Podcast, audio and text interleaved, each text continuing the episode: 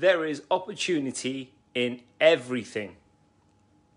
This isn't just having a positive mental attitude, it's about physically, relentlessly looking for the opportunity, looking for the lesson, looking at what you can do with the situation you have, looking at where there's an opportunity for you to help, to give value, to be of assistance, to learn something, to give something. There's always, always an opportunity if you're willing to look for it. So say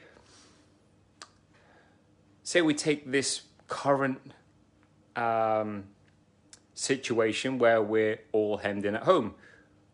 We can look at it as an opportunity, or we can look at it as something that is going to restrict us, something that we can't get out of, and we can look at it as something that is just going to control us, or we can look at it as an opportunity if you're willing to make it mean that to yourself, if you're willing to look for the opportunities in how you spend your time, how you spend your effort, where you spend your money, who you spend your time with. Opportunity rings in the most unbelievable places. I've got to go for the door, but look for the opportunity every single day because it's there staring at you.